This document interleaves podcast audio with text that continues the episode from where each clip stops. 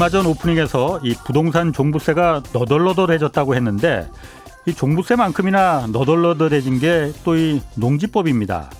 헌법에는 농사 짓는 사람만 농지를 소유할 수 있다고 분명히 명시돼 있지만은 예외 조항이 이게 하나둘 생기면서 농민이 아니라도 얼마든지 쉽게 이 농지를 살 수 있습니다. 윤희숙 의원의 부친이 8억에 사들인 농지를 좀 보면요. 축구장 한 배 반 정도 넓입니다. 어, 이 정도 크기를 80살 넘은 노인이 혼자서 벼농사 짓는 거, 그 체력 좋은 이 저만 해도 쉽지 않을 것 같습니다. 또 공교롭게도 하필이면 이 농지를 매입하자마자 어머니가 아파서 그래서 농사를 지을 수 없는 사정이 됐다고 합니다. 그래서 그래서 어쩔 수 없이 한국농어촌공사의 위탁 영농을 맡겼다는 건데 위탁 영농은 사실 그동안 투기꾼들이 많이 이용해 왔습니다. 농지 소유주가 농민이든 아니든 또 서울 한복판에 살더라도 아무 조건 없이 위탁을 받아주거든요. 그런데 원래는 이 위탁 영농이라는 것도 농지 소유주가 최소한 1년 이상 직접 농사를 지었어야만 원래는 가능했습니다. 그런데 2008년도에 이게 무슨 이유에선지 이 법조항이 슬그머니 없어졌습니다. 법을 만드는 것도 또 없애는 것도 국회가 하는 일이죠. 21대 국회의원 300명, 300명 가운데 현재 101명이 농지를 소유하고 있는 여의도 농부들입니다. 네, 경제와 정의를 다잡는 홍반장, 저는 KBS 기자 홍사원입니다. 홍사원의 경제쇼 출발하겠습니다. 유튜브 오늘도 함께 갑시다.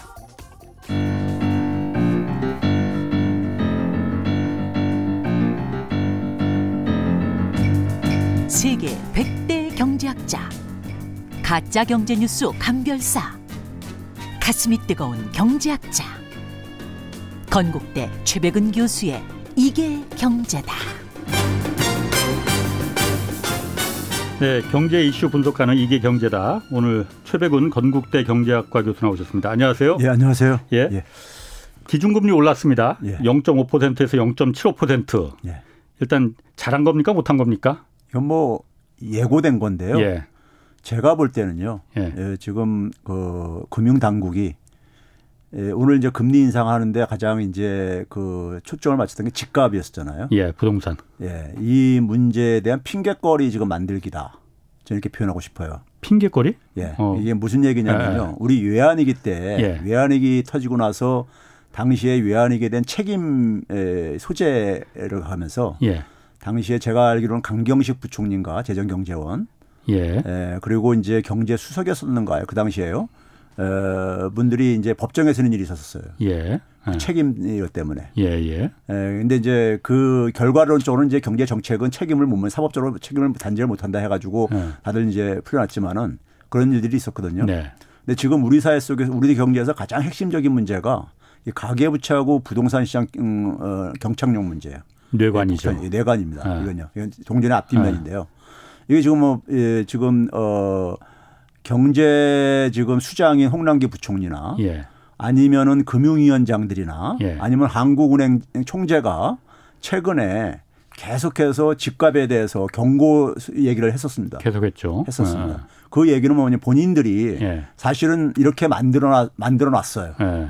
맞습니다. 만들어 놨습니다. 아. 이거는 뭐 달나라에서 이게 떡 떨어진 게 아니라고요. 그렇죠. 예? 아. 만들어 놨는데 여기에 대해서 그러니까는 에, 지금 이제 본인들이 위험하다고 생각하고 예. 생각하면 이게 지금만 위험하다면은 그들 말 말대로 위험하다면요. 예. 이게 문제가 언젠가는 표면화될 것이고 예. 그랬을 때 에, 이제 책임 소재가 갈 게 아닙니까? 예. 예? 예. 거기에 대해서 지금 제가 볼 때는 예. 자기들 핑계거리 만들고 있는 거다. 음. 근데 이건 별 효과는 없다. 집값 잡는데 효과는 없다. 결론, 결론적으로 얘기하면요. 왜 그렇죠? 아. 왜 그러냐면요. 예. 어, 지금 어, 부동산 시장의 가장 큰 문제는요. 신뢰의 실종입니다. uh-huh. 예. 신뢰의 실종이에요. 음. 앞에서 이제 그러니까 너덜 저 종부세가 완전히 또 표현을 하셨는데 너덜너덜 예 너덜너덜 그렇게 어. 표현을 하셨는데 예. 그 표현에 많은 게 함축돼 있잖아요. 예. 국민들이 그러니까는 사실은 지금은 어, 부동산 정책에 대해서는 콩으로 매줄 써도 안 믿어요. 예. 안 믿습니다. 음. 예, 그러면 이제 그러니까 지금 정부가 그러니까 그렇게 에, 책임자들이 책임자들이 그러한 경고음을 내는데도 불구하고 예. 시장에서는 콧방 끼고 있습니다. 예. 그렇죠? 그게 현실입니다. 그러면 어, 이 상황에서 0.25% 올린다고 해가지고 예. 올린다고 해가지고 지금 그러니까 이 부동산 시장에 본인들이 얘기하는 이 과열이 예. 실제로 상당히 지금 그러니까 가격이 많이 올랐습니다. 예. 그렇죠? 이게 그러니까는 어, 멈춰지겠는가? 에, 정책이 신뢰를 잃게 되면요 백약이 무효입니다. 그다음부터는요. 음. 예. 그러니까 어, 지난 4년 동안에 사실 그러니까 문재인 정부에서 부동산 정책만큼은 완전히 신뢰를 잃었어요. 예. 완전 히 신뢰를 잃어가지고 이제 국민들이 이제 거기에는 그러니까 아무도 귀를 안 기울입니다. 네. 예. 이제 그런 점에서 이제 그러니까는 어, 금리는 올릴 수밖에 없는 상황. 없는 상황. 예. 근데 그동안은 사실 뭐 집값 때문에 금리 올리는 거는 주저주저 해왔었거든요. 음. 한국은행의 한국은행 법을 보게 되면요. 두 가지 목표를 추구하게 돼 있어요. 하나는 물가 안정, 또 하나가 음. 금융 안정입니다. 예. 오늘 이제 금리 인상에 핑계를 댄 게 두 번째 금융 안정이에요. 예. 근데 그동안에 이제 금리를 정책을 쓰면서 금융 안정을 대한 것을 언급한 적이 거의 없어요. 음. 한국은행은요. 금융 불균형이라는 말을 그게 금융 안정과 관련된 거예요. 예. 금융 예. 불균형이라는 것이요. 예. 그러니까 이제 금융이 금융에서 이제 그러니까 이게 음. 불균형이 되게 되면은 예. 결국 그게 이제 그러니까 어그 어, 소위 말해서 금융 취약성으로 발전할 수 있고 네. 예, 금융 위기라든가 이런 쪽으로 발전할 수 있는 있는 거기 때문에요. 네. 거기에 대해서 그러니까는 어 2011년도에 한국은행이 그 기능을 그러니까는 어 음. 금융위원회가 갖고 있던 거를 따온 예. 따온 겁니다. 근데 예. 그러고 나서 그 부분에 대해서 사실 외면해 왔죠. 음. 그 동안에요. 외면해 왔어요. 외면해 오다가 이제 그러니까는 어, 지금 이제 막판에 몰리면서 예. 지금 아마 물가 때문이라면 금리 이번 안 올렸습니다. 왜 그러냐면 음. 최근에도 물가 이 상승에 대해서는 단기적인 하나의 이게 현상이다. 제가 예. 봐도 그렇습니다. 이건, 네네. 이건 단기적인 현상이에요. 예. 예, 물가 관리는 중기적인 목표를 가지고 합니다. 예. 3년 안팎 기간을 가지고요. 그러니까요. 예. 근데 3년 안팎으로 보게 되면은 아직도 물가 아, 그 목표치 안에서 관리가 되고 있습니다. 예. 이제 그런 점에서 물가 때문이라면 이번에 금리 안 올렸어요. 음. 결국은 집값 때문에 올린 건데 네. 집값 때문에 올린 건데 0.25% 올려 이게 만약 금리가 예를 들어서 지금 0.5%가 예. 한2% 정도 올려가지고 2.5%를 올린다면은 예. 이게 좀 어, 충격을 주겠지만 부동산 시장에 예. 0.25% 가지고는 지금 그러니까는 아, 생각을 해보세요. 1억 1억 원에 대한 0.25%면 얼마입니까? 음, 뭐 얼마 안 되죠. 예. 그 정도 아니 그런데 이게 그 절대 액수로 보면 얼마가 안 되지만은 네. 그러니까 방향성이 꺾인 거 아닙니까? 네. 이제 돈 푸는 돈이 넘쳐나던 시대는 이제 끝나는구나라고 네. 시장에 그런 어떤 시그널을 줄 수 있을 거 아닙니까? 그런데요. 네. 우리가 금리를 이번에 인상하기 전에 소위 코로나 재난 때문에 이게 이제 인하했던 거 아니에요? 예. 에, 그 인하하기 전에 1.25%였었어요. 그렇죠. 작년 5, 어, 3월에. 예. 예. 1.25%도 예. 역사상 최저금리였었습니다. 그렇죠. 예? 아, 아. 그러니까 이미 그래서 이주열 총재가 뭐냐면 올해 예. 금리를 두 번 인상을 하더라도 예. 긴축이 아니다. 음, 이런 표현을 썼어요. 맞습니다. 예. 그래서 두 번 올리게 되면 1%잖아요. 예. 그러니까 1%면 사실 초저금리입니다. 예. 우리나라 상황에서 물가 상승률을 고려하게 되면요. 마이너스 예. 그 실질 금리가 마이너스 금리잖아요. 음, 예. 그렇죠? 그런 점에서 그러니까는 어, 지금 그러니까 어, 이 금리를 0.25% 올린다고 해가지고 저금리에서 예. 벗어난 게 아니라 이겁니다. 예, 예. 저금리라면은 기본적으로 그러니까 돈이 계속 풀린다는 시장에 예. 풀릴 수 있다는 것이고요. 예, 그래서 0.5나 0.75%나 정도의 차이는 있을지 몰라더라도 기본적으로 그러니까는 소위 금융 완화 이 국면은 음. 어, 이, 이 지금 뭐 이 상태에서 지금 그러니까 우리가 지속이 될 수밖 되는 거라고 볼 수밖에 없는 것이고요. 예. 연내 한 번 올려도 마찬가지입니다. 그래봤자 1%고 예. 물론 그거 가지고 이제 그러니까는 대출을 받으신 가게들 같은 경우는 부담이 되겠죠. 예. 대출을 받은 가게들은 부담이 되겠지만은 이게 그러니까는 부동산 시장에 지금 그러니까 과열을 시키기에는 제가 볼 때는 에그큰 큰 효과는 없을 거다 저는 봅니다. 지금 백약 중에서 마지막 남은 약이 지금 그나마 금리라고 지금 다들 생각했는데 그래서 이걸 가장 마지막까지 아껴두다가 지금 어쩔 뭐 최 교수님 말에 따르면 어쩔 수 없이 지금 핑계 삼 핑계 도 되고 예. 이걸 이제 꺼내는 건데 예. 이것도 지금 그러면 효과가 없다면은 부동산 안 잡힌다는 얘기입니까 그러면은? 어 저는 어 이런 처방 가지고는 안 된다고 봐요. 어. 그러니까 우리가 예를 들어서 이제 이 금리를 예. 인하했을 때도 예. 코로나 재난 상황에서 인하했을 때도요. 에, 뭐 미국도 마찬가지지만은 예. 돈이 엄청 풀렸어요. 예. 엄청 풀렸는데 돈이 안 돕니다. 그렇죠. 안 돌아요. 은행에서만 묶여 있으니까. 아니 실제로 필요로 아. 하는 곳에 안 가요. 예. 그 대개 그게 뭐냐면 주식시장이나 부동산 시장으로 부유층들이 예. 이용을 하고 음. 부유층들은 그렇게 해서 돈을 번 거를 가지고 소비하기보다는 소비하기보다는 예금하거나 음. 금융자산 축적으로 이제 가죠. 예, 예. 그러니까 돈이 안 돌아요 시중에. 예, 네. 그러면은 기본적으로 코로나 재난에 의해서 생긴 경제 충격을 충격으로 인해 가지고 실물 경제라니까는 지원을 해주기 음. 위해서는 실물 경제에 필요로 하는 것에 돈을 주입해 줘야 되는 거라고요. 그렇죠. 어. 근데 한국은행이 그러니까 한국의 금리라는 것은 예. 전체적으로 영향을 미칠 뿐만 아니라 은행에다가 영향을 미치는 겁니다. 특히요. 예. 예. 은행에다가. 근데 은행은 그러니까 사실 실물 경제에서 경제 취약계층들은 사실 굉장히 에, 접근하기 어려운 곳입니다. 예. 그러니까 돈이 안 도는 거예요. 예. 그래서요. 그러면은 한국은행이 한국은행이 그러니까 필요로 하는 곳에 돈을 그러니까 직접 배분하는 이런 위기 상황 속에서는 금리 인하보다는 네. 금리 인하했을 때 그러니까 우리가 부작용이 바로 아까 했던 부동산 시장이라든가 자산 시장 과열 이런 음. 부작용이라고요. 네. 그러면서 돈은 안 돌아. 음. 그렇다면 그 정책은 현명한 정책은 아니죠. 음, 그렇죠. 돈이 필요로 어. 하는 곳에 돈을 배분을 해주면서 자산 시장을 그냥 과열시키지 않는 방법을 택했어야 되는 거죠. 예. 예. 그렇죠? 근데 결과론적으로 어떻게 받았습니까? 자산 시장만 과열시키고 예. 실물 실물 경기는 그러니까 회복에는 지원이 안 되고 음. 그건 이제 그 상태 속에서 결국은 뭐냐면 자신들한테 돌아오는 화살을 피하기 위해서 예. 지금 제가 그래서 핑계거리 만드는 어, 이 음. 지금 작업들을 하고 있다. 예. 면피성 발언들을 지금 하고 있는 것들도 다 그런 저는 차원이라고 봅니다. 그러면은 지금 부동산이 이렇게 사실 지금 이게 거품이 안 껴 있다고 말하는 사람은 어느 누구도 없잖아요. 그럼 이게 거품이 언젠간 터질 텐데 네. 뭐 언젠간 터질 거 아닙니까? 네. 그러면은 스무스하게 연착력 연착륙을 시키는 게 어쨌든 정부 이제 금융 재정 당국이나 금융 당국의 목적일 목표일 거 아니에요? 네. 그 가능하지 않습니까? 그럼 연착륙이 이 상태로 가면? 일단 지금 이제 왜이 네. 당국자들이 이렇게 경고성 발언이 나오느냐면요. 예. 그 이유가 있습니다. 배경이 있어요. 예.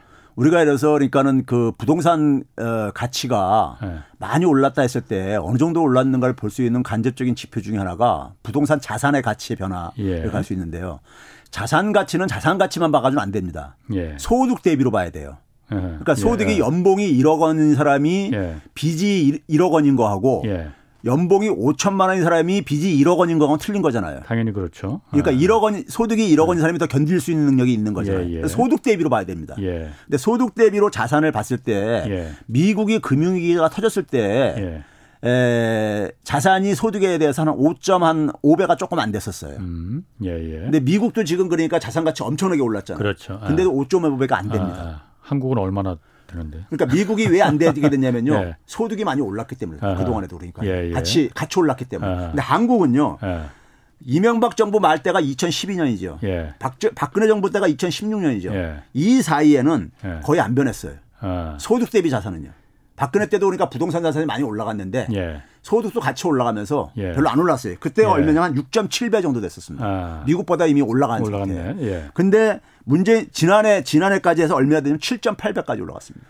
그건 소득이 줄어든 거 늘지 않은 겁니까? 아니면 자산 부동산 가치가 더 아니죠. 훨씬 소득 증가율은 음. 좀 떨어졌고, 예를 들면 예. 성장률은 성장률은 정권이 바뀔 때마다 좀 떨어져 왔잖아요. 예, 예. 그러니까 소득 증가율은 떨어지고 예. 부동산 자산 가치 증가율은 더 많이 올라갔고 아. 그 결과인 겁니다. 커질 수밖에 없겠네. 예, 그렇죠. 예. 그래서 이게 이게 그러니까는 이 한 6.7배 있던 게 7.8배. 예. 퍼센테이지로 하게 되면 670%에서 780%된 겁니다. 예. 그러니까 이게 굉장히 많이 오른 거죠. 예. 그리고 미국이 550% 미만일 때 터졌었어요. 아. 이게 그러니까 이게 소득 대비 자산이 예, 예. 문제는 뭐냐면 이 자산 가치가 계속 올라가 주지가 않는다는 얘기죠. 음. 올라가지 않고 예를 들면 예. 이런 겁니다. 자, 우리가 집값이 올라갔는데 집값이 다 올라가가지고 집값이 한 100이 올라갔다고 쳐보세요. 예, 예. 근데 음. 이 집값이 올라간 거 가지고는 가치는 아직 실현된 건 아니에요. 그렇죠. 이거 어. 팔아가지고 그렇죠. 돈이 어. 자기 주머니에 들어와야지 가치가 실현된 물론이죠. 겁니다. 어. 그럼 이게 가치가 실현되려면은 예. 팔아가지고 100이라는 게 들어와야 되는데 예. 100이 이게 팔리려면은 누군가 받아줘야 되는 거잖아요. 음. 그러면 결국 그건 뭐냐면 소득이 올라간 것에 의해서 받아줘야 되는 겁니다. 예, 예. 근데 소득이 안 오르게 되면은 그걸 예. 못 받아주죠. 예. 못 받아주면은 그렇기 때문에 자산과 소득의 이 미스매치 문제가 예. 지속되지 못하고 언젠가 터질 수밖에 없어요. 예. 예. 받아주질 못하니까. 예, 받아주지 못하기 아. 때문에요. 그래서 이거는 그러니까 언제 타이밍이냐는 것은 제가 뭐 쪽집게처럼 얘기할 수 없지만은 예. 지금 상당히 위험한 속도로 그동안 4년 동안에 위험한 속도로 굉장히 빠르게 증가해 왔다. 예. 그러니까 지금 겁들 먹고 있는 거예요. 음. 겁들 먹고 있는 겁니다. 그래서 이런 경고음을 내보내는 건데 문제는 이렇게 만든 당사자들이 당사자들이 이런 경고음을 내고 있다는 거예요. 자, 부총리, 경제 경제 부총리, 금융위원장, 한국은행 총재들이 예. 이거 거, 기서 다 만든 거예요. 어. 거기서 만든 거잖아요. 예. 이거 저기 저 이 소위 말해서 부동산 대책 어디서 만듭니까요? 기재부하고 국토부에서 만들잖아요. 예. 그렇죠? 그다음에 뭐냐면은 저기 저 금융위원회에서 금융위원회에서 그러니까는 이 소위 말해서 대출에 대한 관행들 이런 것들 예. 거기서 다 규제하고 하는데 예. 그렇죠? 그러니까 거기서 하고도 한국은행은 뭐냐면 통화 공급과 금리를 통해서 이제 영향을 미치고요. 예. 그렇죠? 그래서 그 동안에 그러니까 4년 동안에 이렇게 부동산 자산 가치의 폭등은 이, 이 세 부서가 다 이렇게 지금 만들어 놓은 거예요. 그러면은 만들어 놨는데 아, 예. 그때 뭐냐면 이 사람들이 항상 뭐라고 얘기했습니까요? 정부라든가 홍남기 부총리나 정부 당국의 상상 뭐냐면은 부동산 어 저기 저저 없다 이제 자, 잡는다 예. 이런 얘기 해왔잖아요. 예. 근데 결국은 거짓말쟁이 됐잖아요. 예. 그렇죠? 예. 거짓말쟁이 됐는데 책임을 하나도 안 져요. 예. 책임을 하나도 안 지니까 사람들 안 믿죠 이제는요. 예. 음. 이제는 안 믿어요. 안 음. 믿게 돼버린 거예요. 그러면 이 상태 속에서 이 상태 속에서 지금 우리가 그거죠. 그러니까요. 이 저거 뭡니까요? 예, 그 늑대 소년, 늑대 저기 저, 예. 그랬다는 그 거짓말 저기 이소부화에 나오는 것처럼요. 예. 그러니까 지금 얘기해드려도 그러니까 사람들한테 별로 안 들리는 거예요. 국토부 장관들은 계속 책임을 물어서 경질을 했는데. 에, 국토부 장, 뭐 변창만 씨만 하더라도 예. LH 사태 때문에 사실은 그랬뿐인 거지. 예. 뭐 임기 대로 들어서 보자고 하고 예. 김현미 장관 한, 한 사람이 그랬던 것이고. 예. 근데 사실은 이 부동산 대책의 그 큰 책임은요. 예. 국토부보다 저는 기재부에 있었어요. 음. 왜 그러냐면요. 기억하실지 모르겠는데 문재인 정부의 그러니까 부동산 정책의 핵심은요. 이거였습니다. 토기 부동산 투기 용납 안 하겠다. 예. 불로소득 허용 안 하겠다 했었어요. 예, 예. 그거 그다음에 뭐냐면 어 초장기 공공 임대를 많이 공급해 주겠다. 무주택자들한테 주택을 예. 구입할 수 없는 예. 사람한테요. 그래 가지고 2017년 파리 대책으로 나온 것이 소위 다주택 소유자들에 대해서 불이익을 주는 대책. 예. 그러니까 종부세라든가 그렇지. 뭐 이렇게 예. 양도세 인상 뭐 이런 걸그 추진하겠다 했어요. 하겠다고 발표하니까는 뭐라고 뭐라고 기재부에서 뭐 당시에 김동연 부총리가 절대 그런 거 없다. 검토한 적이 없다. 어. 9월 달에 그렇게 발표를 합니다. 어. 완전히 단칼에 잘라버립니다. 예. 그리고 나서 2017년 12월 달에 12월 13일 날에 소위 임대사업 활성화 등록 사업을 펼칩니다. 그렇죠. 예, 예. 그게 바로 뭡니까? 임대사업 활성화라는 건 다주택, 다주택 소유하라는 얘기잖아요. 예, 혜택 준다고. 그리고 어. 나서 일반 사람들이 모르는 게 한 가지가 있는데요. 한 달 후인 2018년 1월 달에 금융위원회에서 최종구 위원장의 시절이죠. 예, 예. 금융위원회에서 뭘 해주냐면요. 당시에 우리나라에서 부동산 가격이 오르게 되면은 예. 그 지역을 투기 지역으로 이렇게 지정을 해가지고 그렇지. 대출을 예. 억제하고 그랬었습니다. 예, 예. 그런데 뭐냐면은 임대 사업자들한테는 그 대출 규제를 면제시켜 면제시켜주는 조치를 발표합니다. 예, 예. 이걸 몰래 발표해 이것도요. 음, 음, 고시로요. 음, 음. 금융위원회에서요. 그래 계속 딴지를 거는 거예요. 음. 그 결과로 그러니까는 계속 집값은 불안정해지면서 대응은 핀셋 대책으로 계속 했죠. 예. 이게 그럼 또 뛰어다니면 산불처럼 이렇게 옮겨 다니면서 계속 그랬잖아요. 그렇죠. 예? 그러면서 불씨는 이제 이뤄가다가 예? 올 이제 길게 얘기할 게 없죠. 올해 그러니까 LH 사태가 터지면서 예. 터지면서 부동산 대책은 완전히 그러니까 이제 이게 저거 돼버렸죠. 지금 뭐 컨트롤 타워가 없어져 버린 상태가 되고. 거기 지금은 지금은 얘기조차 못 하잖아요. 예. 대통령이 오죽하면 할 말이 없다. 부동산에 대해서 이런 얘기 사과까지 할 정도로까지 예. 했었고요. 예. 그러면 그 상황에서 어 4월 달에 보궐선거 참패가 그걸로 결과인 거잖아요, 사실이요. 예. 그러나 보궐선거 참패하자마자 홍남기 부총리가 음. 4월 달 가기 전에 뭐라고 했냐면요. 종부세 완화 어, 그러니까. 어, 검토하겠다. 참, 네, 참. 네? 그게 김동연 부총리가 이 기재부의 입장을 다시 그러니까 원칙을 다시 그러니까 들어간 거. 그러니까 그 어처구니가 없어. 그게 어떻게 그 정책 아유 그 얘기 저그 얘기는 이번 주 어차피 토요일 날 예.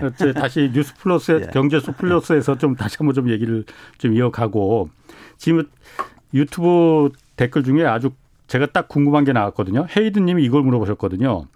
그럼 궁금한 게 양, 이런 양적 완화 상황하에서 네. 집값을 정책으로 이거 잡을 수가 있기는 한, 건가, 한 겁니까?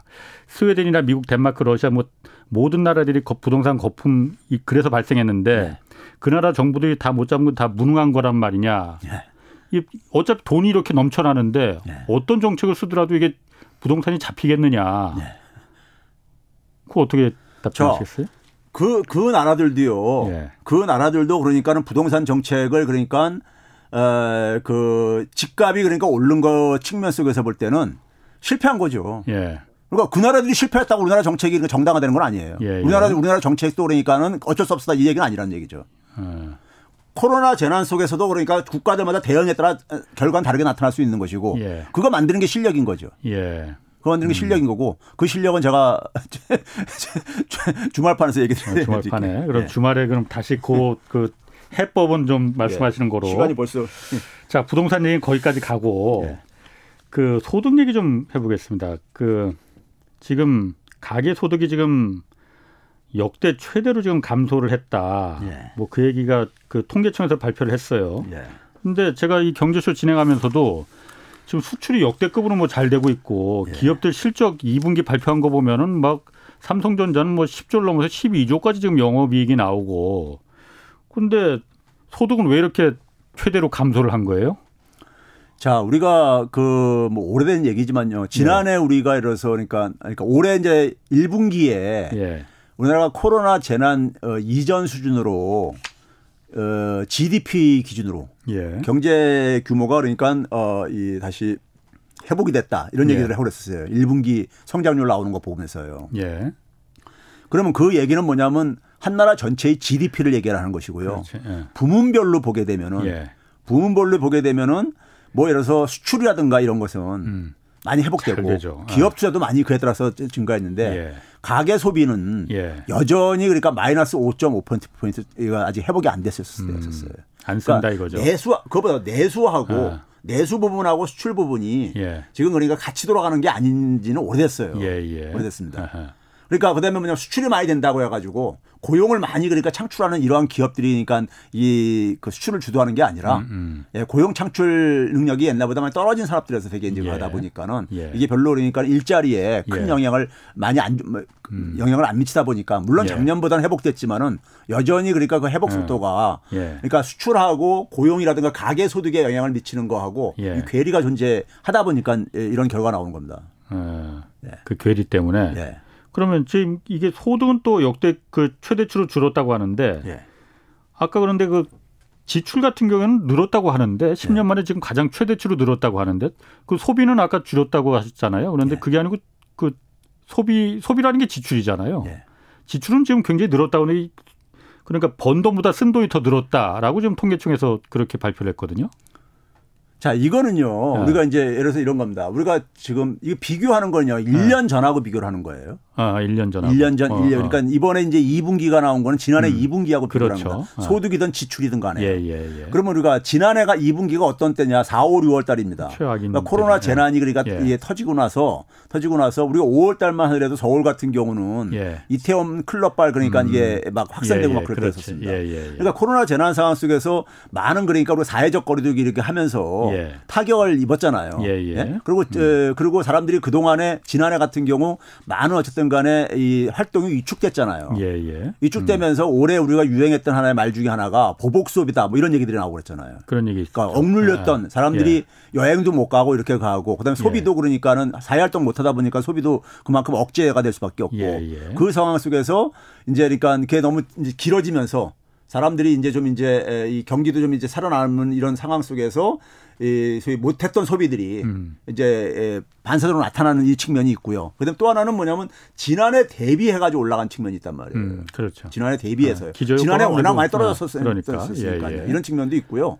그다음에 이제 소비 지출도 부문별로 차이가 있고요. 예. 계층별로도 차이가 있습니다. 그러니까 음. 중산층 같은 경우는 그러니까 50%에서 60% 사이에 있는 이 층들은 예.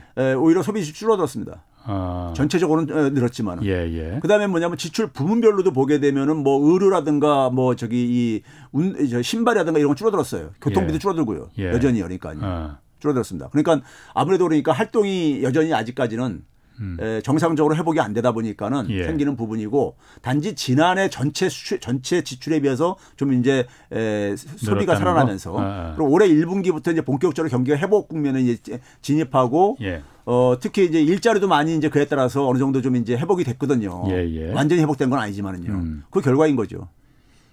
이거 그 5분위 배율이라는 게 있지 않습니까? 예. 그러니까 이게 그 저소득층과 고소득층의 격차를 보여준다고 하던데 예. 이 5분위 배율이 지금 크게 나빠졌다고 해요. 일단 예. 5분위 배율이 뭔지 예. 그리고 얼마나 나빠진 건지 한번 좀 설명 좀 해주세요. 예, 먼저 이제 5분위 배율이라는 것은요. 예. 상위 20% 소득이 상위 20%인 가구 그 부유층. 예, 어. 예. 가구의 소득. 예, 예. 소득. 소득을 어. 이제 하위 20%. 어. 소득의 하위 20%인 가계의 소득을 예. 나눈 값이 어. 이게 그래서 이제 소득을 소득 가계 계층을 다섯 등분으로 나눴다는 게 5분이라는 예, 거예요. 예, 예. 그러니까 20, 40, 60, 80, 100 이렇게 하는 거죠. 예. 그러니까 상위 20%는 80에서 100%에 있는 예, 예. 사람이고 하위 20%는 0에서 20% 사이에 있는 거죠. 자, 근데 이제 이거를 이제 그냥 단순하게 나누는 게 아니라요. 음. 나누는 게 아니라 예를 들어서 가구마다 이게 가구 소득이거든요. 예. 가구마다 그러니까는 소득이 부부가 맞벌이하는 경우도 있고 네. 똑같은 2인 가족이라 하더라도 맞벌이하는 네. 부부가 있고 예. 가구가 있고 아니면 헛벌이하는 가구가 있을 수가 있잖아요. 예, 그렇죠. 그걸 그냥 어. 단순 비교하는 건 좀 공정하지가 않잖아요. 어, 예. 왜냐하면 지출도 어. 더 많을 수밖에 없잖아요. 예, 맞벌이하는 그렇죠. 가구는 어, 나가서 그, 그렇죠. 생활하다 보니까 예. 그런 점에서 이게 더군다나 뭐냐면 또 이제 처분 가능 소득을 가지고 한 거예요. 가처분 가능한. 예, 그러니까 예. 세금이라든가 이런 거 다 빼고 이제 그러니까요. 에, 소위 4대 보험도 다 빼고 이런 거한 거란 음. 말이에요. 음. 그럼 이제 상위 20% 하위 20%인데 거기에 이제 그러니까 가구 원 수를 고려를 하는 거예요. 예. 그러니까 대개 이제 상위 가구로 올라갈수록 가구 원 수가 많습니다. 음, 맞습니다. 가구 원 수가요. 예, 예. 그러면 예를 들어서 만약 5인 가구인 경우에는 만약 부부가 일을 할 수도 있고 그다음에 자녀들 중에 한 명도 일을 할 수도 있고 뭐 이럴 수도 있잖아요. 예. 그럼 5인 가구 중에 3명, 3명이 일을 해서 돈을 버는 거하고 소득하고 예. 예를 들어서 그러니까 뭐 2인 가구가 그러니까는 에, 홑벌이 가구래 홑벌이 가정이 그러니까 버는 거하고는 네. 이거 비교하기 안, 에, 공정하지가 그렇지. 않잖아요. 예, 예. 그래서 어떻게 하냐면은 그 가구 소득을 그러니까 가구 소득의 처분 가능한 소득을 계산한 다음에 예. 그다음에 그걸 뭐냐면 가구원 수로 나눠 주는데 음. 그냥 단순하게 그러니까 가구원 수로 나누는 게 아니라 루트, 루트 값을 씌워 가지고 나눕니다. 어, 복잡한데. 왜 그러냐면 왜 그러냐면요. 예. 두 사람이라고 해가지고 예, 지출이 예. 그러니까 두 배로 증가하는 건 아니라 이거예요. 물론 그렇죠. 예. 그렇죠. 그래서 이제 그러니까 루트, 아, 아. 우리가 이값하고 루트 이값하고는 차이가 예. 있잖아요. 예, 루트 이값이 좀 아, 작잖아요. 그래서 이제 그걸 균등화 처분 가능 소득이라고 해요. 균등화 시키기 위해서. 그래서 이제 그 나눔값이 5분이 배율인데요. 이게 이제 나빠진 것은요. 지난해 이제 그러니까 2분기하고 올해 2분기를 비교하는 거잖아요. 예, 예. 지난해 2분기하고 올해 2분기가 이게 굉장히 의미가 있는 게요. 지난해 2분기에 전 국민 재난 지원금을 지급했을 때입니다. 지난해 2분기에 예, 그렇죠. 1차. 그, 어, 그 1차. 유일하게 그러니까 지난 어, 지금까지 5차까지 지급했는데 아, 예. 5차까지 지급하고 이제 6차가 이제 지급될 텐데 예. 9월 달부터요. 예. 근데 이제 그동안에 어 1차 때만 전 국민 줬었고 예, 나머지 다 예. 선별을 했던 데잖아요. 예, 그렇죠? 근데 이제 올해 2분기는 선별 지원으로 자영업자들한테만 피해 자영업자들한테만 지원을 1차 추경을 편성해서 아, 지원했습니다. 그렇죠. 그러니까 이게 비교할 수 있는 기간이 값이 나온 거예요. 전 국민하고 선별의 이 차이를요. 지난해 2분기에요. 소득이 가계 소득이 평균 한 3.5%가 올랐어요. 음. 그런데 뭐냐면은 어, 계층별로 보게 되면은 상위 10%만 빼고 예. 90%가 다 올랐어요. 음. 그리고 어, 하위일수록 많이 올랐어요. 예. 하위 가구일수록. 그건 예를 상식적으로 생각해 볼 때 전 국민을 예를 들어서 1인당 만약에 20만 원씩 줬다 했을 때 음. 20만 원 소득이 100만 원인 가구한테는 20%가 증가하는 거지만은 그렇죠. 1000만 원인 사람한테는 2%만 증가하는 그렇죠. 거거든요. 아. 그래서 자연히 뭐냐면 하위 소득 계층이 높을 수밖에 없었어요. 예, 예. 아. 자, 그렇게 해갔는데 올해는 어떻게 나왔느냐? 아. 평균 가계 소득이 감소했어요. 지난해에 음. 비해서요. 예, 예. 감소했어요. 마이너스 예. 0.7% 정도예요. 그리고 근데 뭐냐면은 하위 계층일수록 많이 감소했어요. 상위 10%만 네. 유일하게 소득이 증가했어요. 예. 상위 10%만요. 예. 그건 그건 두 가지가 있는데요. 하나는 뭐냐면은 이게 기저 효과입니다. 지난해 예. 지난해 하위가 많이 올라가니까 예. 올해 그러니까 하위는 그러니까 그만큼 증가율이 떨어질 수밖에 없죠. 음. 그러니까 많이 떨어진 거예요. 예, 예. 상위는 그러니까 지난번에 지난해 그러니까 마이너스 나왔잖아요. 그렇죠. 그러니까 올해는 그러니까 플러스 나올 가능성이 있는 거예요. 아. 그렇죠? 아. 그러니까 그 차이로 인해서 나오다 보니까 작년에는 하위 계층일수록 소득이 많이 증가하다 보니까 소득 예. 분배를 예. 크게 개선된 거예요. 아. 올해는 하위 계층일수록 소득 증 감소율이 많이, 많이 많다 보니까 소득 분배가 나빠질 수밖에 없는 거죠. 어. 그러면은 부익부 빈익빈이 더 격차가 커졌다는 의미네요. 그러면 그렇죠. 이게 근데, 근데 문제는 뭐냐면 전 국민 재난을 준 방식하고 예. 선별 지원 방식이 만들어낸 하나의 이 결과라는 얘기죠. 그거 그게 그렇게까지 큰 영향을 줬습니까? 자, 그래서 어. 우리가요. 예. 자영업자들 선별 지원이 자영업자들한테만 줬잖아요. 예. 자영업자 소득만을 따로 비교해 봤어요. 가구당 가구 예. 자영업 가구들이요. 예, 예. 작년 같은 경우는요. 자영업 가구는요. 전체 자영업 가구의 평균이 8.1%가 증가했습니다. 예. 그러니까 아까 저, 에, 전체 가구가 했을 때 3.5%라 했잖아요. 예, 예. 그거에 그러니까 한 2.3배 정도 증가한 거예요. 아. 더 많이 증가한 겁니다. 거기다 보면 자영업 가구도 하위 계층 자영업 가구는 전체 가구가 다 증가했어요. 소득이요. 음. 음, 예. 상위 10%도 예. 포함해서요. 예, 예. 하위 가구일수록 많이 증가했습니다. 예. 지난해 같은 경우는요. 근데 올해는 자영업 가구가 전체 가구가 다 감소했어요.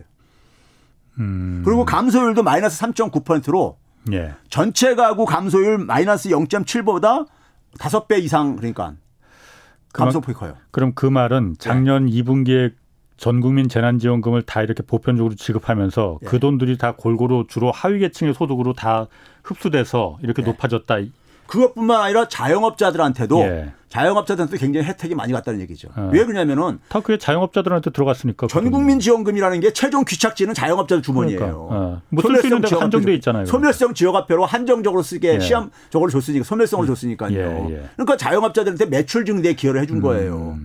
그러니까 자영업자들이 그러니까 기본적으로 이 혜택을 굉장히 많이 볼 수밖에 없었던 것이고 예, 예. 그 결과가 통계 수치에 나온 거예요. 그런데 올해 선별 지원 같은 경우 어떻게 됐느냐? 감소한 이유가 뭐냐면요. 피해 보상으로 해줬어요. 예. 근데 100% 해준 거 아니잖아요. 그렇죠. 매출 감소 이런 거 안 해줬잖아요. 예, 예. 그렇죠? 예. 그 임대업자한테 아니 저기 저 이 그 주인한테 건물주한테 음. 임대로 주고 예. 공과금 나르고 나로 다 나가면요. 그 돈은 어떻게 되겠습니까? 은행에 예금됩니다. 예. 임대주의 수, 그 수입은 음. 은행에 예금되지요. 돈이 예, 안 돌아요. 그렇죠. 전 국민 재난은 돈이 돌잖아요. 경제에서 가장 중요한 건 돈이 돌아야 됩니다. 음흠. 그래야지만 이게 승수 효과를 만들어내요. 예. 근데 이게 선별 같은 경우는 돈이 안 돌죠. 그냥 그거는 그냥 돈으로 준 거죠, 그냥. 네, 돈으로 네. 주고 근데 문제는 그게 거기서 한 번 그 어떤 사람한테 주머니에 갔을 때 거기서 끝나버린다는 얘기죠. 그렇지. 임대 임 건물주한테 그냥 들어와서 끝났다 그렇죠. 이거죠. 그게 이제 은행 예금으로 가죠. 대부분이요. 어. 그러면 이번에 지금 9월 이제 추석 전에 5차 재난지원금 네. 지금 지급된다고 하지 않습니까? 88%만 이제 상위 계층 12%는 안 주고 하위 계층 88%는 네. 준다라고 네. 하는데 뭐 최 교수님은 당연히 그 반대하실 것 같고 네. 그런데 제가 궁금한 건 그거거든요. 이 88%도 어쨌든 이번에는 그냥 현금으로 주는 게 아니고 네. 말한 대로 소멸성 네. 지역 화폐로 네. 줄 거란 말이에요. 네. 분명 쓰게 쓸 수 있게끔 무조건 네. 써야 되는 돈으로. 그럼 12%만 안 주는 건데 이것도 그런 어떤 그 승수 효과 그리고 경제 정책으로서의 효과 자영업자들을 살리는 작용하지 않을까요? 아, 나타나죠. 음. 나타나죠, 당연히. 예. 어, 이건 뭐 그러니까 일종의 나타날 수밖에 없는 거죠. 예. 단지 이 문제는 그러니까 12%를 제외하고 주냐는 것은 예. 그걸 넘어서는 문제인 거죠. 다른 아. 다른 문제인 거죠. 아. 다른 문제요. 일단 그 효과는 있을 어, 거고. 있죠. 당연히 있죠. 아. 당연히 아. 그 지출 소비 지출 증가에 기여를 예. 하죠. 예. 그 지출 증가에 기여를 한다는 것은 그러니까 가능한 많은 국민한테 줄수록 더 많이 아. 나타나는 거예요. 예, 예. 나타나는 나타나는 것인데 근데 우리가 예를 들어서 예, 그 올해 2분기를 우리가 보게 되면요. 예. 자영업자들 같은 경우 예를 들어서 네. 상위 12%를 우리가 뺐잖아요. 예, 예. 그런데 전체 가구를 보던 사, 자영업자 가구를 보든 간에요. 예. 에, 기본적으로 뭐냐면 근로소득하고 사업소득은 올랐어요. 올해도요. 예, 예. 근로소득하고 우리가 가계의 소득은 네 가지 종류의 소득이 있잖아요. 그렇죠. 근로소득이 있고 노동을 해서 버는 소득이 예, 있고 예, 그다음에 자영업자들처럼 사업소득 같은 게 있고 음. 그다음에 재산을 금융 재산이나 부동산 자산을 가지고 벌어들는 재산 소득이 있고 예. 그다음에 이전 소득이라는 게 있죠. 예. 이전 소득의 대부분은 이제 물론 공적 정, 이전인 거죠. 정부 뭐, 사적 이전도 있지만. 거. 예. 예. 그렇죠. 그런데 이제 문제는 뭐냐면 근로소득과 사업소득은 증가했어요. 올해 2분기에도요. 어. 증가했어요. 예. 자, 그러면 우리가 근로소득이나 사업소득을 이렇게 증가를 보게 되면요. 상위 10%보다 그 밑에 층들이 더 많이 올랐어요. 뭐가 뭐가 더 올랐다고? 근로소득이든 네. 사업소득이든 간에요. 예, 예, 예. 상위 그러니까 그러니까 아까 어. 상위 10%가 어. 돈이 많이 소득이 많이 증가했기 때문에 뺀다고 하는 거잖아요. 예, 예, 예. 근데 예. 결과를 보게 되면요. 어. 상위 10%보다 그 어. 밑에 층들이 더 많이 올랐다고 증가율 소득 음. 증가율이요. 예, 예. 근로소득이나 사업소득 같은 경우는요. 그러면 더 많이 증가한 사람한테 쉽게 얘기해서요. 상위 그러니까 예를 들어서 10에서 20% 사이에 있는 사람 중에 상위 20에서 30% 사이에 있는 사람 요 사람들 중에요. 예. 상당수가 뭐냐면 우리가 쓰면서 안정적인 직장이라고 하는 예. 공무원, 대기업 어 저기 대기업 정규직, 예. 그다음에 공기업 예. 이 직원들이 있습니다. 예. 당연히 있어요. 이 사람들 음. 피해 안 받잖아요, 소득이에요. 10원 한 장도 저도 10원 한 장도 피해 안 받어요. 그러니까요. 아. 근데 그 사람들 중에서 소득이 그러니까는 예. 80 내지 90%에 있다고 해서 받는다고요. 예, 예. 그렇죠? 예. 근데 에, 그 사람들 중에서 그러니까 소득이 더 오른 사람도 있단 말이에요. 예. 예? 오른 사람도 있는데 어. 상위 10%에서는 그러니까 소득 증가율이 그 사람보다 낮은 사람도 있단 말이에요. 예, 예. 그럼 이게 그러니까는 그 소득이 절대 소득이 좀 높다는 이유로 그러니까 안 음. 주는 것이 이게 정당한 예. 것이냐. 소득이 감소 안 했는데도 주는 게 정당한 것이냐. 음. 이런 얘기 나올 수도 있는 거잖아요. 예, 예. 그리고 그렇지, 예. 그리고 88이든 80이든 90이든 간에요. 예. 그 수치에는 경제학적인 족보가 없는 수치입니다. 족보가 없다. 예. 어. 80, 88이 어디서 나온 수치인지, 예. 90이 어디서 나온 수치인지, 아, 80이라는 수치가 어디서 나온지. 이거죠? 예. 아. 근거 없는 어떤 정책이라는 게 어디 있습니까? 그건 예를 들어서 99가 돼도 상관없는 거예요. 사회적인 합의를 본 수치 아니에요? 아, 그러니까 그렇게 되면 있잖아요. 예. 그렇게 되면 결국 제가 얘기하는 게 그거예요. 기재부 입장에서는 99를 주던 80을 주던 70을 주던 그거 관계 없어요. 전 국민만 전 국민이란 용어만 안 쓰면 되는 거예요. 기재부가 원하는 건 그거예요. 음. 원래는 80이었다가 합의에 의해서 원래 70이 원래 70 얘기했었죠. 70이었어요. 예, 70. 어, 어. 자, 가장 왜 그러냐면 기존의 복지가 되게 선별할 때 70에서 예. 많이 끊잖아요. 예, 예. 그래서 70을 가는 것이고 예. 70까지가 되게 보게 되면 중산층 범위까지가 우리가 예. 30에서 한 70%를 중 이 저기 저 중산 중간 중간층 중산층이라고 얘기를 하기 예, 때문에 예, 거기까지 가고 70% 이상을 그러니까 상위 30%를 상위 상위층이라고 우리가 되게 이렇게 분류를 하기 때문에 예. 70으로 그 하는 관행이 좀 있죠. 예. 일부 이제 정책적으로요. 음. 음. 근데 80이든 88이든 90은 이거 없는 것이고. 아. 근데 그거를 그러니까 그래서 이 협상 과정에서 해에 따라서 예. 고무 저기 저 고무줄처럼 이렇게 늘릴 수 있는 거라면은 99로 가도 제가 볼 때는 별 저기 저 별 반대 안 할 거라 이겁니다. 기재부가 싫은 거는 뭐냐면은 전 국민이라는 용어만 전 국민이라는 것만 안 붙으면 되는 거였어요. 왜요? 왜 그러냐면요. 전 국민으로 주게 되면은 이게 뭘 의미냐면 이건 보편 복지입니다. 예. 그리고 뭐냐면 동시에 전 국민으로 주게 되면 이게 기본소득 냄새가 납니다. 예. 그게 싫은 거예요. 예. 그럼 이게 이게 이 기재부의 기본 기본적인 입장은 기재부는 뭐냐면 재정에 대한 독점적인 권한을 가지고 있는 관료 조직이에요. 그게 힘이죠. 그러면 네. 이 사람들은 뭐냐면은 이 사람들은 재정 자원을 배분하는데 독점적인 권한이거든요. 어떤 시해 시하는 입장이다 우리는. 그렇죠. 어. 그 사람들은 뭐냐면 재정을 자기가 예. 자기가 그러니까는 그것을 가지고 힘을 발휘할 수 있는 하나의 원천인데. 예. 보편복지라는 것은 재정 지출을 그러니까는 이걸 많이 늘리는 거잖아요. 예. 재정 지출 최소주의자들이 그러니까 재정 준칙 도입하자고 막 그러잖아요. 예, 예. 재정 지출을 최소화시키는 것이 자신들의 재정 자원의 독점적인 권한을 더 행사하기 쉽죠. 예. 그렇죠? 예, 예. 그러니까는 이분들은 뭐냐면 재정 지출을 가능한 한 통제하고 싶고 그다음에 예. 기본소득 같은 경우는 세금을 거둔 다음에 그냥 바로 다 돌려주는 거예요. 기재부가 관료들이 재정 자원 배분에 개입할 여지가 없죠.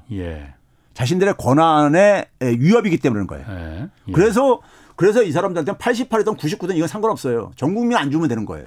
음. 선별복지를 이 방어하기 위해서 기본소득을 방해 반대하기 위해서 예. 하는 것뿐이에요. 음. 그런 면에서 예. 그것도 그럼 일종의 밥그릇 맞아요. 음. 겁니다. 요즘 하도 그냥 밥그릇 그 쟁탈이 심해서 사회 각 분야에서 뭐 그 얘기 조금 있다 하고 제가 아니, 우리 사회 부패 음. 핵심이요. 우리가 예. 관표라는 얘기를 예. 과거 김영남 김영남 저기 원희계 위원장인가요? 누구예요? 예. 그 대법원장도 했던 대, 대, 대법원장 아니라 대법 대법 판사였었나요? 그 저기 김영란법 아, 만든 아, 아, 그, 그분도 예, 우리 사회 예. 부패의 핵심을 관피하라고 얘기를 예, 하는 게 그런 얘기잖아요. KBS 명견 말려서 옛날에 했더구만요.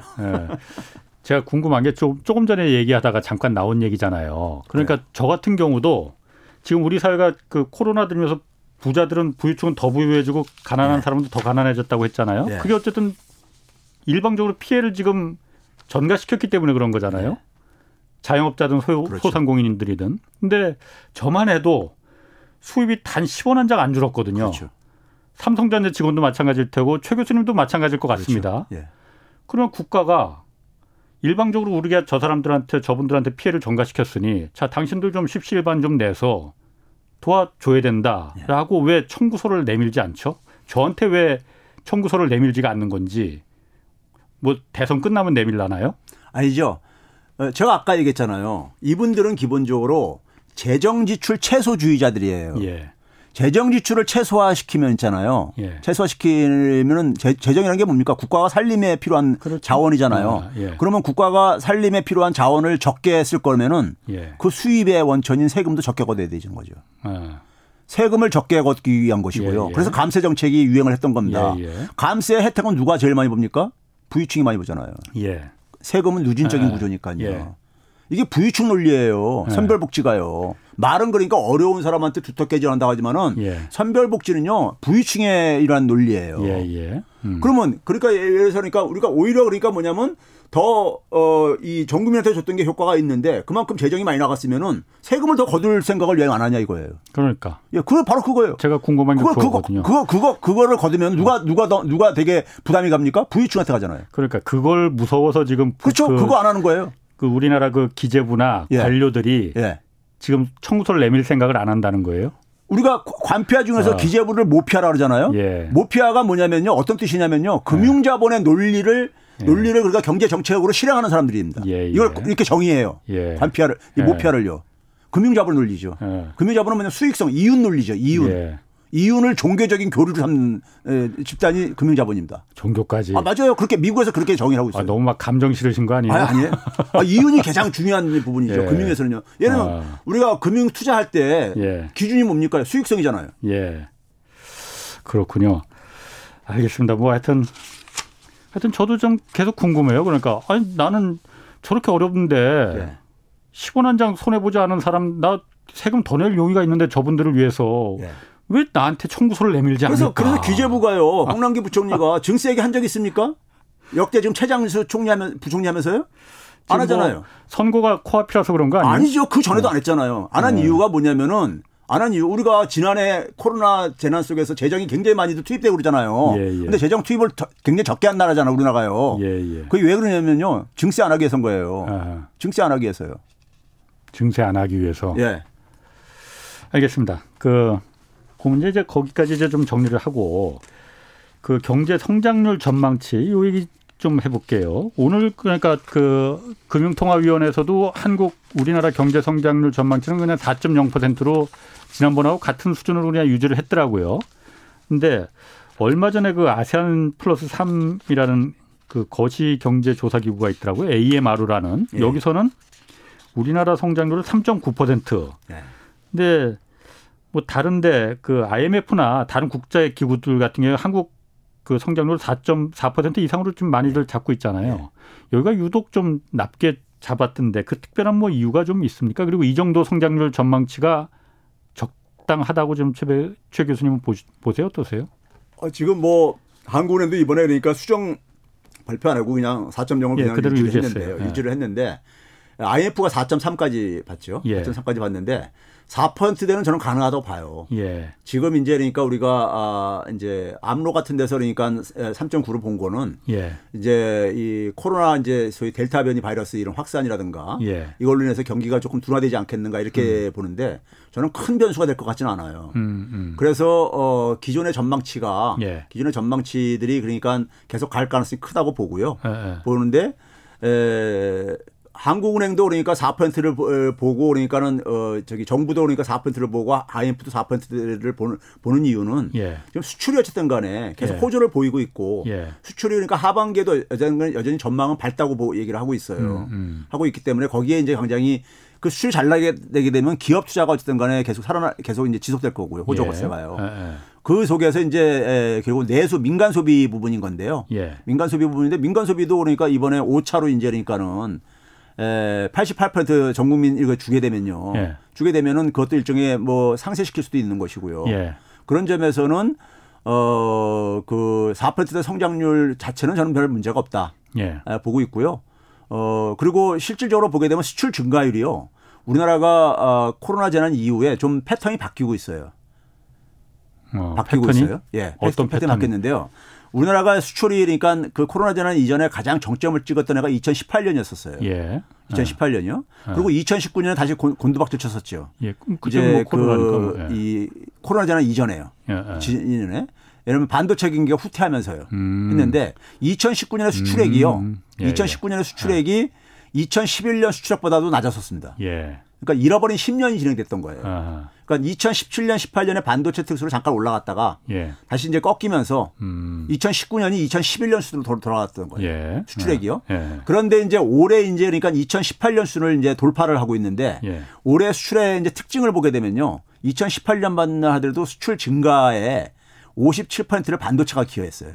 너무 편중돼 있었죠. 예. 반도체가 네. 전체 수출액에 차지하는 비중이 한 18%뿐이 안 됩니다. 예. 근데 57%를 기여했던 거예요. 예. 근데 올해는 그 자기의 비중 정도 예. 한18% 정도 채안 되는 17.8% 정도 상반기에 기여를 했어요. 어. 반도체가요. 예. 그럼 그 얘기는 뭐냐면은 그 수출 증가가 네. 다, 양하게 그러니까 확, 다양하게 확산돼 가고 있다. 정부에서도 15개 주력 수출 업종이 다 같이 잘 되더라. 그렇죠. 그런 얘기를 하고 있잖아요. 예. 그래 그만큼 그러니까 이게 그러니까 우리나라 수출 구조가 좀 바뀌고 있고요. 예. 근데 수출 증가율을 보게 되면 OECD 주요 국가들하고 제가 비교를 해 봤어요. 예. 우리나라가 증가율이 제일 앞서가고 있습니다. 예. 앞서가고 있고 음, 음. 그거는 그래서 이제 제가 이제 얘기하는 게 뭐냐면 우리나라가 K 방역의 결과로 소위 말해서 K K 소위 대한민국의 브랜드 가치 상승이라든가 예. 그다음에 이제 또 하나는 뭐냐면은 어 미래 산업이 미래 산업이 좀 어도 좀 어, 약진을 하고 있습니다.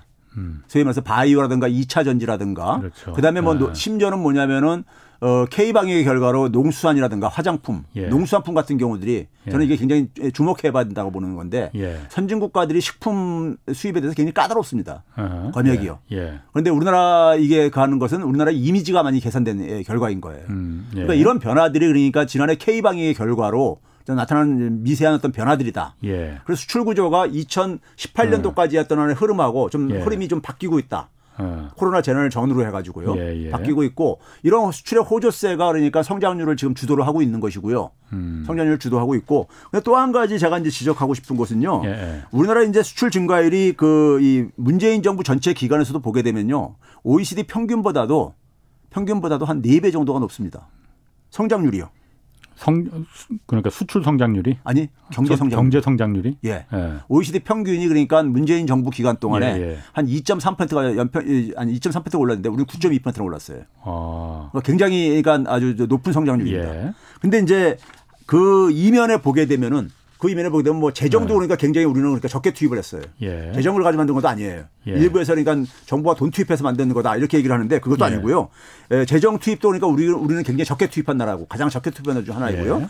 우리 제가 주목하고 있는 것은 뭐냐면은 저는 노동자들의 희생의 결과라 이렇게 보고 싶어요. 음. 이게 뭐냐면 그 같은 기간에 예. 같은 기간에 우리가 흔히 말해서 이 인건비가 차지하는 비중을 예. 계산할 수 있는 게 단위 노동 비용이라는 게 있어요. 단위 노동 비용. 단위 노동 아. 비용이 뭐냐면 무슨 단위냐면 상품 한 단위당. 예.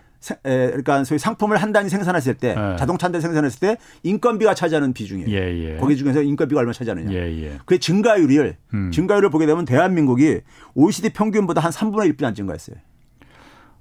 아 그렇게 작아요? 예.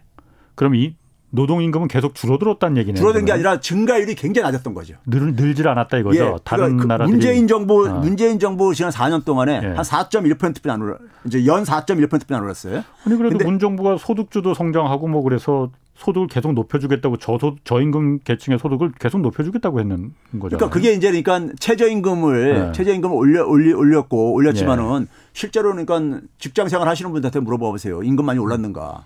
음. 네? 하긴 뭐 다 같이 어려우니까 다 같이 좀 그렇게도 생각했죠. 줄이자 이렇게 생각했는데 OECD 예. 평균은 뭐냐면 거의 12%가 올랐어요 연이요.